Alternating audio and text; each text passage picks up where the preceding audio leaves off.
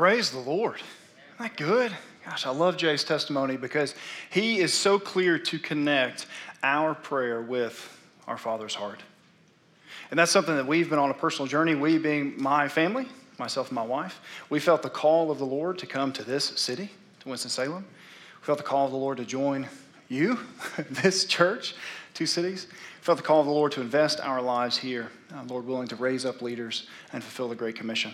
And when you, when you hear that call to do something that's hard, you're like, oh, Lord, I don't know. And what's at, what's, at the, what's at the root of that? I don't know. Do you trust me? Do you trust me? So, my name is Stephen, uh, Stephen Lawrence, and if you've joined us here online or at the VHQ venue, welcome. Here in person, welcome. Uh, this literally is a welcome because you've never seen me before. If you're here and you're like, I don't recognize that face, that's because his face ain't never been here, right? This is me. I'm Stephen. Uh, we're from Nashville, Tennessee. I've been a pastor at a church there for the last five years in ministry, there for, um, you know, more years, right? And the years stacked on each other. But here is my picture of my family. You'll be up on the screen. You'll be able to have it. And I want to introduce you to us just briefly, look at them. Aren't they sweet and precious? Don't you love it? To help me, I kind of use analogies. We'll use weather pattern analogies here. My daughter Reynolds, there you see Reynolds, look at that sweet, precious angel.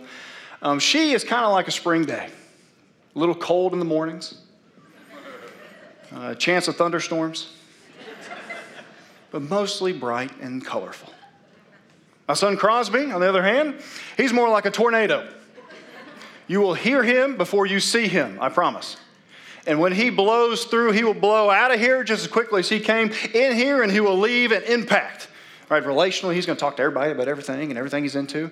Or, you know, chairs will be upturned or things knocked off the walls, whatever else. And then there's my wife. Remember, first service, I said that, and there was like a hush fell over the crowd, like, be careful, right? There's my wife. And she is like a pristine day at the beach. Always, ever, only. Sunshine, clear skies, white sand. The real, the real beach, white sand, amen white sand. Uh, love my family, and we are so glad to invest our lives here with you. And Lord willing, um, um, to try to develop, as I said, and train leaders. So I, I am on staff, started this past week, um, and, and of leadership development is not my title, and I'll be overseeing the intern and the residency program. And I also am a pastoral candidate, as Pastor Kyle mentioned. I'm at our members gathering. We'll be able to um, speak through and introduce um, the different guys we walk into the elder cohort. Anyway, it's a blessing to be here. Uh, and Lord willing to feed today in the Word of God together. And on that, we're in Matthew chapter 5, excuse me, chapter 6. Matthew chapter 6, if you wouldn't mind opening, we're continuing our series through the Sermon on the Mount. We'll be in Matthew chapter 6 here in just one moment. And today, we are going to be focusing in on the Lord's Prayer, on the Lord's Prayer. If you've been here um, with us at the sermon, you've been catching up and you're right along with us, and this is your first day, no worries. The first time here, don't worry about it. As best as I can do, as clearly as I can summarize it, um, we have been looking at the Lord's, um, excuse me, through the Sermon on the Mount, and what it means for Christ to be the King. That's what this is. This is Christ coming in himself as the King and the inbreaking of the kingdom. And guess what the Sermon on the Mount is? It's Him showing us through a sermon what it means for us to be part of His kingdom, what it means for us to live in his, with Him as the King. And so here he's going to teach us about prayer. And this is the Lord's Prayer. Maybe if I say that, you're like, oh, God, I know what that means.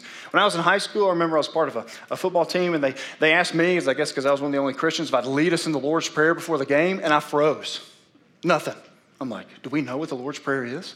Like, Stephen, stand up and lead us. And you're like, Amen, yes. Um, so if you're here and you have no idea what I mean when I say the Lord's Prayer, don't worry, we'll walk through it together. I'm not going to ask you to stand up or recite It's okay.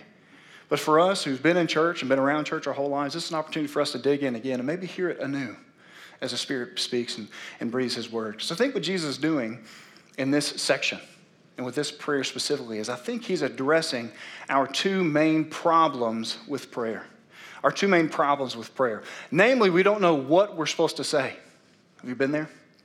You're like, I know somebody's telling me I should pray and I want to pray and I'm trying to pray, but like, what does somebody, what are you supposed to say? You run out of things to say. You set, up, you set aside 15 minutes on your calendar, and after two minutes, you're like, okay, I'm done now. But more fundamentally, I think the foundational problem Jesus is addressing is we don't really know the God to whom we're praying. Put another way, we struggle with the what we're supposed to say because we don't know the who, who it is we're praying to. We struggle with the what because we don't know the who. It reminds me, in a way, of a child's birthday party. Here's what I mean by that. My son, he was on the screen, is five years old, just turned five. And what are you to do when your, your kid turns five? You're to have a themed birthday party, right? His was Navy planes. He loves like Navy, like the branch of the military. He loves military planes, everything else. And you know what my son loved most of all about his party? It was not all the themed paper and napkins and plates that my wife spent you know, hours building and, and preparing and buying and setting out. It wasn't even the cake that we had that even went along with this theme really well. It wasn't his friends that came visit. What was it? Did anybody know? The presents. He wanted the presents. We're like, buddy, we had our pizza, right? You know what time it is now? It's time for the cake. He's like, no, I don't want cake. Where are the presents, Dad? I want the presents. Like, okay, here we go, present time. And man, when present time hits, that tornado starts swirling, right? Tasmanian devil's coming through the living room. He's going in just, a, just flying packages and, and wrappers and, and boxes and toys, too. And as a parent, you're stressed out because it's your responsibility to figure out which toy is connected with which person. You're like, wait a minute, fire truck. Who brought the fire truck? It's like, fire truck's gone. Like, now we're on to the baseball glove. Anybody? Baseball glove? You know, trying to write it down. And if you're trying to teach your child thankfulness, which, you know, we're trying, you're like, hey, all right, can you stop? All right, look at me. We need to tell Grand Grand, thank you for the fire truck. And like, oh, thank you. You know, back at it. It starts going around again.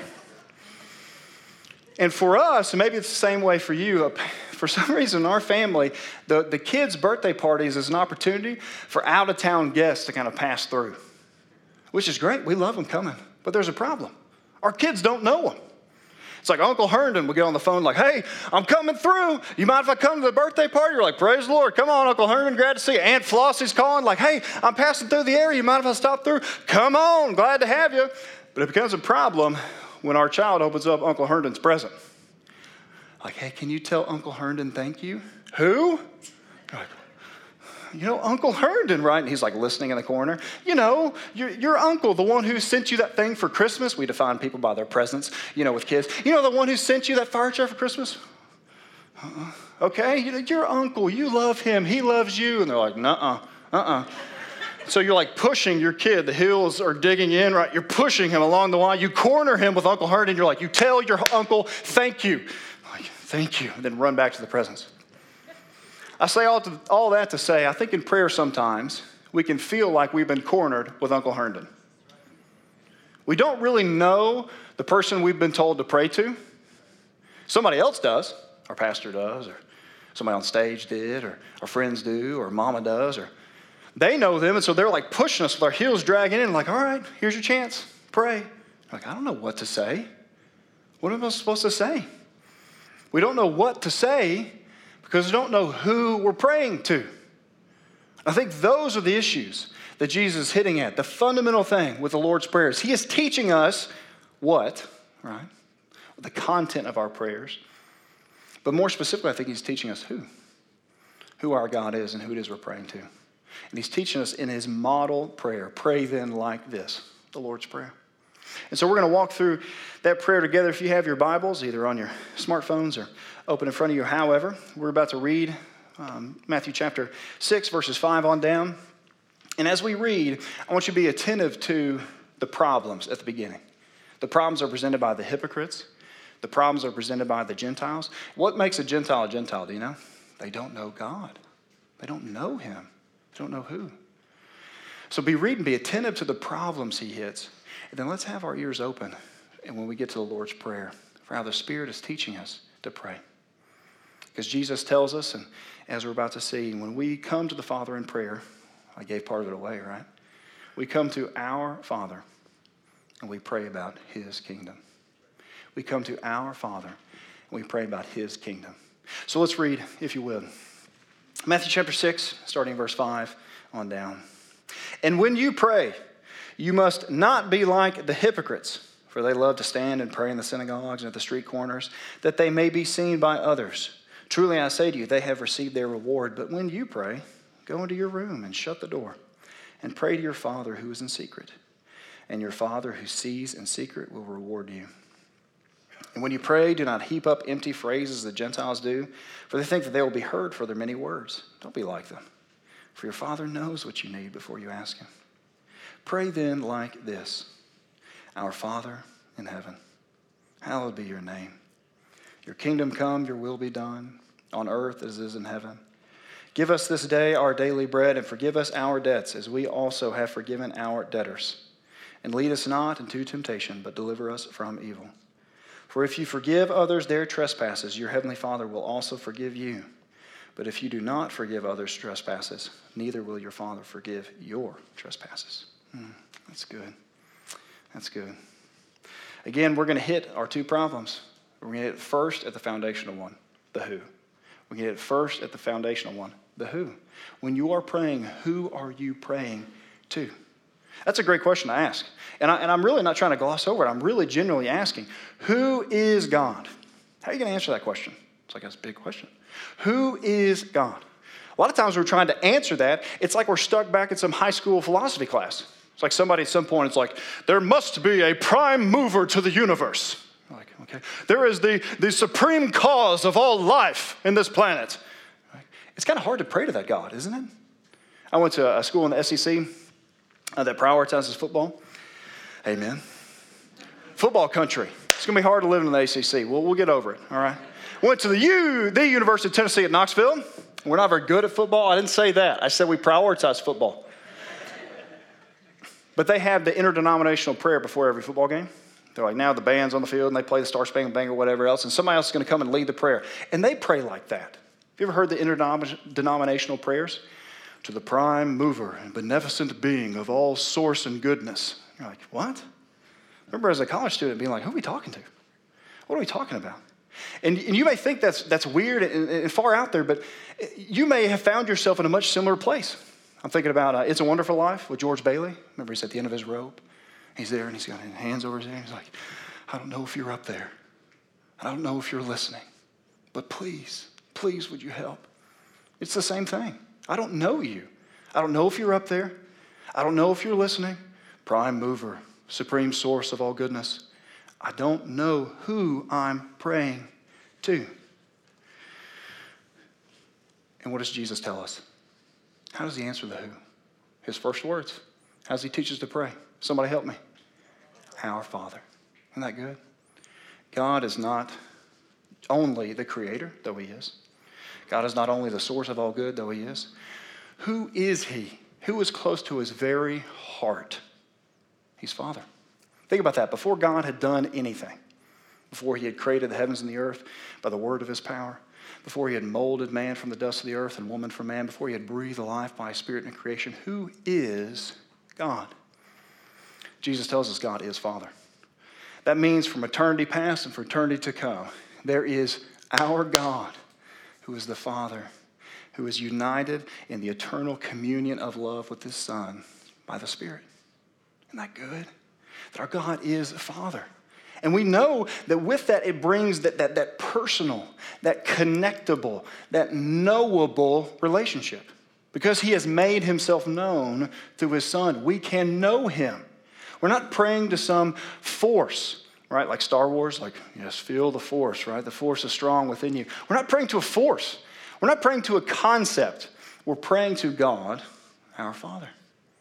We're praying to God, our Father. First and foremost, in prayer, we have to remember we are praying to our God who is Father. Some of you, when I say that, when we walk through that, it kind of brings up bad memories, right? You kind of get that tingle in your spine and just like, oh, I don't like that. Why? Because you remember what your dad was like. Maybe your dad was absent, either physically or emotionally. He wasn't there, didn't want to be there. And so you would have longed to have known him, but no, he's gone. Maybe your dad is withholding, right? That you'd come to him for something and he'd be like, well, you better prove it. You better earn it. I'm not just going to give you something good. Maybe he was, maybe, maybe he was, he was unable to be pleased. Or maybe your dad was hot tempered. Maybe even he was abusive. And when we're talking about God as Father, you're like, that's it. That's why I don't want to be about Christianity. Because your deepest fear, whether you know it or not, is that God may end up being like your dad. As we talk about that, just a reminder for dads in the room. I'm one of them. Man, what a, what a weighty responsibility we've been given. Let's, let's flip it. What an incredible gospel opportunity we've been given. That, that our God has chosen the relationship of Father with children to make the invisible God visible. I know you're not going to live up to that opportunity. I know you're going to fail. I know you're going to falter. But never stop running that race. Never stop striving to love your children with the everlasting love and patience and goodness and graciousness to your children. You can make the invisible God visible by your love for your children. But for those of us in the room, or those of us who have friends or those close to us, whose dad was never there, whose dad was withholding, whose dad was abusive, listen to what Jesus says to us. You cannot, should not, cannot, at the end of the day, project from our experiences back up into God. It's not the way it works. We don't look around and learn things that we see and then, oh, God must be exactly like that. If anything, God has revealed himself to us through his son. So, though he's chosen the father child relationship, we have one father who is in heaven. Do you see that? God is not only our father, but he is your father in heaven, verse 9. He is our heavenly father. Pastor Kyle talked about that in his, his sermon on prayer, just the beauty of having those two terms together Heavenly Father. Heavenly, reminding us that He is transcendent, that helpful distinction from our earthly dads, that helpful distinction that He is, he is higher than the mountains that we face. He is stronger than the power of the grave. He is constant through the trials and the, and the change. He is our Heavenly Father. He is transcendent above all, but He's also with us. He's transcendent and immanent. Heavenly Father. Just like when you were a kid and you would, you would crawl up into, right, and be embraced by the loving arms of your dad. Or just like when you were a kid, you longed to be embraced by the loving arms of your dad. That is your Father who is in heaven. He is near to you by His Spirit, and He will welcome you into His love. Not only that, Jesus reminds us that His name is holy. His name is holy. None of us are ever going to live up to our family name. Do you ever have that talk? Maybe you're a high school student in the room and you've, you the, the, talk's coming, right? Get ready. It's like, I don't care what you do, son, you're a low Lowrance, right? That's kind of how you pronounce my last name, but don't worry about it. That's my granny in Watertown, which, if you wonder where Watertown is, is near Lebanon. Does that help you? No? All right. He said, You're a low Lowrance, right? That's your last name. And your great grandfather forged that name from steel and iron into the new world, right? With the sweat of his back and brow, he'd earned that reputation, and nothing you can do. You always remember to never squander that name. You're like, well, I got a D in my geography test. Is that like squandering the name, Dad? I mean, I... you're going to find yourself never living up to your name, your reputation. But what does it mean that our Father who is in heaven, his name is holy? What does that mean? It means that his name is set apart, his name is distinct, and his name is holy in that it is righteous. It is pure. It is goodness. It is grace. It is all those things that He always, ever, only lives up to His name because His name is holy. And let's not pass over just, just thinking about His name. His name, how He distinguishes Himself, how He sets Himself apart, well, how He defines Himself, if you will. Like, for instance, uh, I believe in God. Well, which God are you talking about? What's His name? There's a, a pastor theologian I, I follow, and he'll, he'll speak at college campuses and do events and whatever else. And he'll talk about how after the event, an atheist will come up to him, um, atheist who does not believe in God, right? And they'll make it clear. And they just say, Listen, I appreciate your talk, but I want you to know that I don't believe in God. And he will always respond to him, That's fine. Which God are you talking about? Chances are, I don't believe in him either. I don't believe in God. Well, which God? What's the name of the God you're talking about? Think about the Old Testament, if you will. How does God name himself in the Old Testament? I'm the God of the covenant of Abraham, Isaac, and Jacob. He's telling you which one he is. We know they're not other gods, but, but, we, but humans just have thoughts of all these different gods of earth and sky and claim God of self and whatever else. But he, he distinguishes himself God of Abraham, Isaac, and Jacob. I'm the God who reached down and brought you up out of Egypt with an outstretched arm and a mighty hand. I'm Yahweh, his name. But how does he fully and finally name himself? This is awesome. This is awesome. It's the story of the gospel. Um, Hebrews begins this way Long ago, in many times, in many ways, God spoke to our fathers by the prophets, but in these last days, He has spoken to us by His Son. Isn't that good? And do you know who we call Lord? Yahweh. You know who we give the name of God to? Our Lord and Savior Jesus Christ, the Son of God. So, what that means, again, who is God? God is the Father who is eternally united to his Son and the bond of the Spirit. So, how do we know who he is? He reveals himself through his Son, he reveals himself as Father. And his name, as Paul reminds us over and over again, is the God and Father of our Lord and Savior Jesus Christ. That's his name. That's who he is. So if you ever are tempted to think that God the Father is like your earthly dad, if you ever are tempted to think that he will be withdrawn or absent when you need him most, when we look at Jesus, what are we reminded? He's nearer than a brother. How do we know? Because he so loved the world that he sent his only son to be with us. John 3:16. If you're afraid that God will be demanding or withhold something good from you because he's unable to be pleased, not only live up to his standard, we look to his son, Jesus Christ, and we listen to his words and remember, as we're going to see in, uh, in, in Matthew chapter 7, he's a good father who knows how to give good gifts to his children. How do we know? Romans 8, Paul tells us, if he did not withhold his only son, but gave him up for us, how will he not also graciously with him give us all good things? And if we are ever afraid that God is mean tempered, maybe even abusive, we know him as our loving Father through Jesus Christ. Because it was while we were still sinners, Romans 5, that he demonstrated his own love for us by sending his Son. The love of God is always, ever, only connected to his Son, Jesus Christ.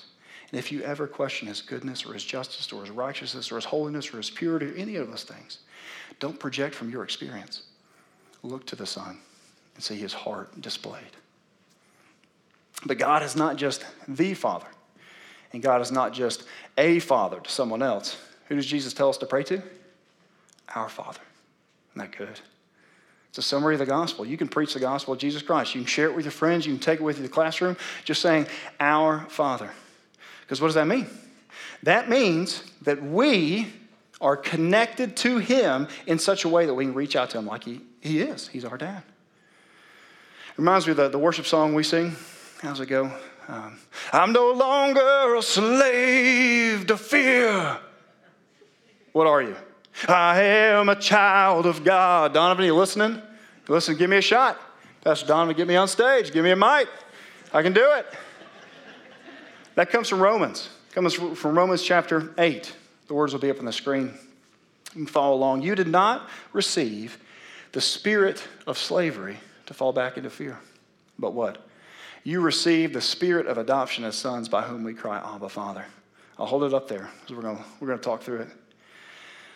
But briefly, who can call God their Abba, Abba Father? If you grew up in church, maybe you know somebody that prays that way, like Abba, Daddy. Maybe you're thinking about them. But let's think biblically. Like, who in the Bible calls God their Abba? Isn't it Jesus Christ? Remember in the Garden of Gethsemane before his crucifixion?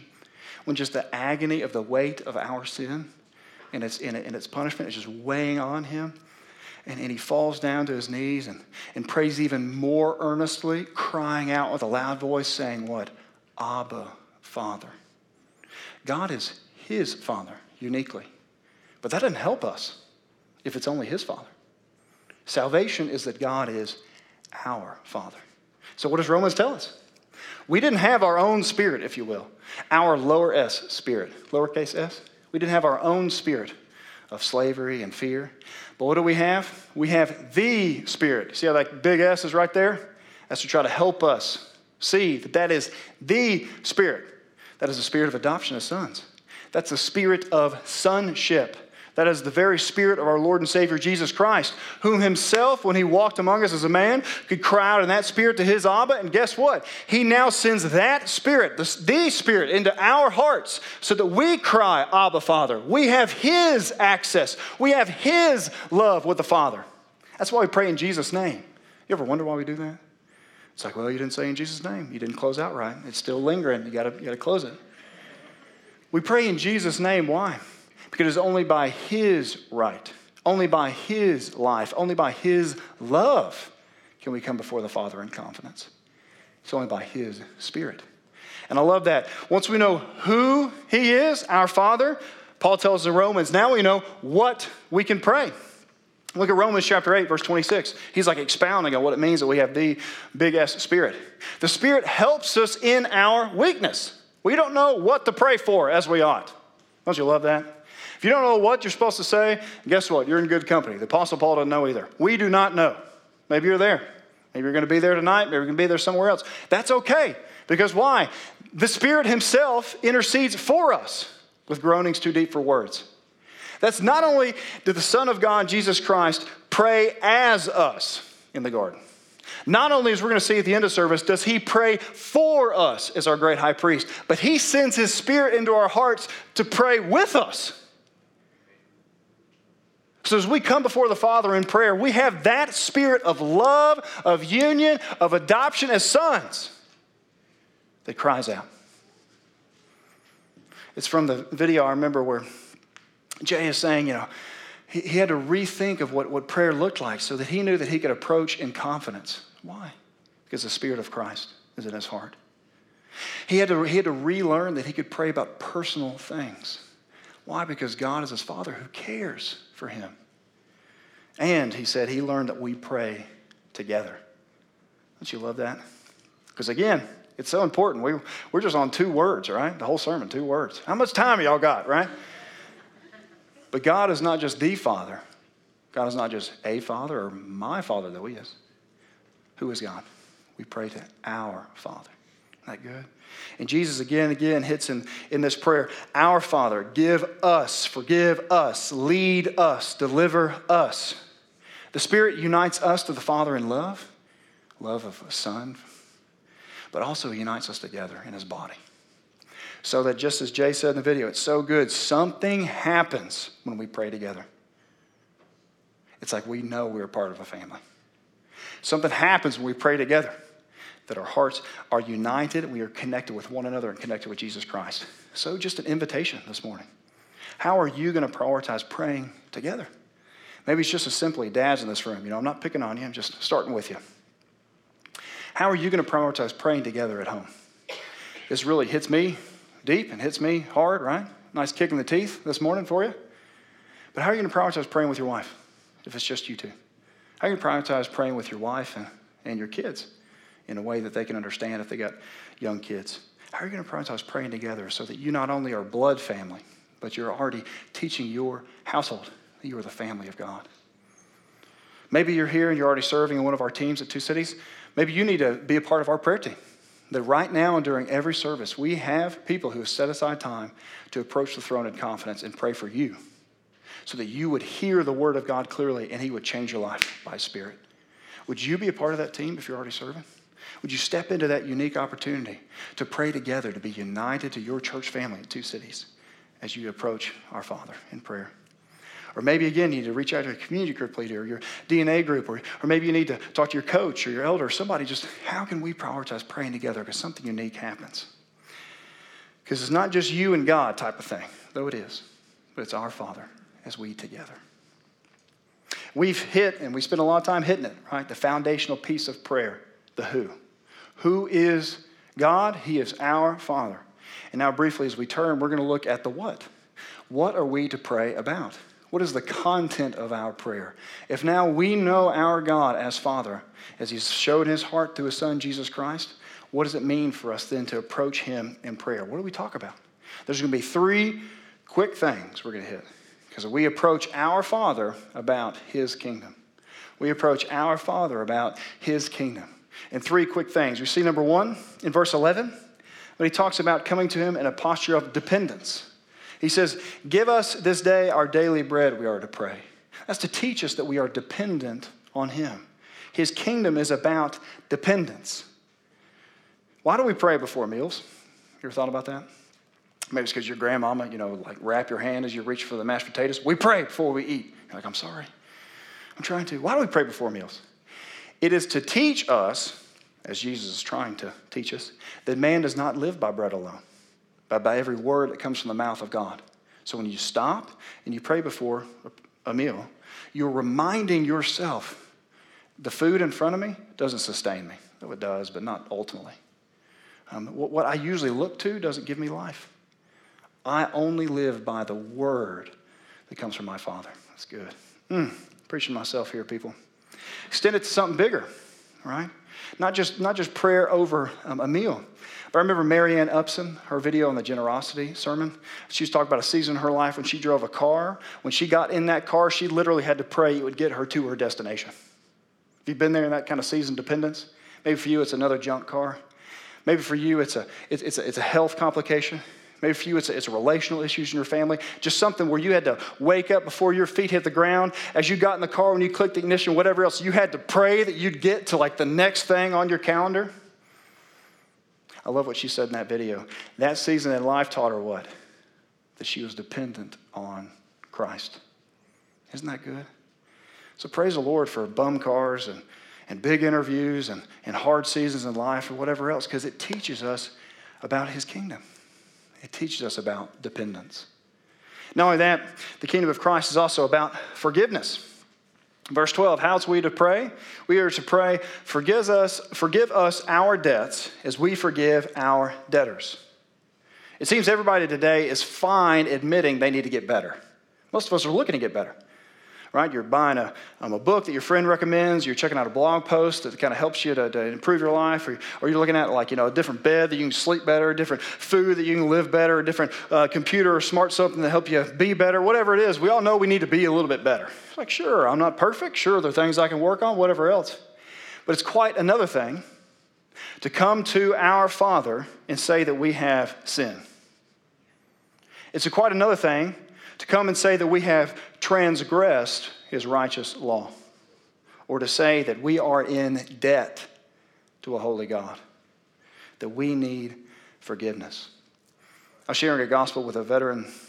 He'd done three tours in the Middle East, and it's just intimidating, you know, just trying to talk to him in general. I'm like, gosh, you know, he's an incredible patriot of this country and different things. But anyway, the, the gospel point came to, the, to, came to the issue of Christ as king. I was talking about the kingship of Christ. His back stiffened, his face got flushed, and he looked at me and he said, I would rather die standing than bow the knee to anyone. And I just kind of stood, stepped back and I said, That's it. That's the question of the gospel. Our hearts, that spirit of, of, of fear and slavery, we want to stand up and in our own strength say, We would rather die standing than bow the knee to anyone. But what does the gospel of Jesus Christ require? That we bow our knee, that we come to him as a king that we come to Him in a position of dependence for our very life. We come to Him in need of forgiveness, in debt. But our forgiveness has to work its way out. That if we come to, to, to, our Father in need of forgiveness and our hearts have been changed by the Spirit, it has to, it has to work out. Those are from the scary verses, right? Remember those scary verses at the end? Verses 14 and 15. Jesus said, If you forgive others, your Heavenly Father will forgive you, but if you don't forgive others, neither will your Father forgive your trespasses. It's like, Dad, I didn't know this was like a, like a, like a, I do this, you do that kind of thing. God, isn't grace like free, is an unmerited favor, or whatever else? I didn't know that there was like a response, like a checklist. Check, forgave others. No, but what is he trying to teach? He's trying to teach the gospel truth that if your heart has been changed, you necessarily, you inevitably will forgive. If you have been forgiven, then you know how that works out. You know the fruit of that salvation tree. You know what, how it comes out? A forgiveness. I'm reminded of, of, of the woman that came and anointed Jesus' feet and kind of washed, her hair, uh, washed his feet with her hair. What did Jesus say? That she loves much. Why? Because she's been forgiven much. When she came to the realization of her need, of her debt, of her forgiveness, it changed her heart and she's going to love much. For many of us, we live in such bitterness, we live in such anger, we live in such unforgiveness for somebody or something or some cause or some whatever, that if we were honest with ourselves about this text, we would know there's no reason we should claim Christianity. That the gospel of Jesus Christ and the forgiveness he gives is incompatible with our unforgiveness, with our bitterness, with our anger. Because if we are angry, if we are bitter, if we will not forgive, there's no reason to, to assume that we ourselves have been forgiven. Those who have been forgiven much, we love much because his kingdom is about forgiveness. And thirdly, his kingdom is about deliverance. His kingdom is about deliverance. I love that in verse 13 when he says, Lead us not into temptation, but deliver us from evil. I think about my prayer and understanding that I pray about what I take seriously. And do you know what I take seriously above all other things? Myself. Like, here's the things I want, God. By the way, would you, would you mind if I write them all down in a journal so you can see all the needs that I have for you to meet? Here they are. And then guess what I do in my thankfulness prayers? I thank Him for all the ways that He's done all the things that I wanted. Like, thank you for doing all this. I did want that. Oh, you're so good. I take myself seriously, and so I pray about myself. I pray about whatever it is a big test that's coming up, a big issue I'm having, a big whatever, big doctor's appointment, big, big, big, big, big day at the office, big whatever else. I take seriously what I pray about. What would it mean for us to take seriously our sin? Or to be specific, what tempts us into sin?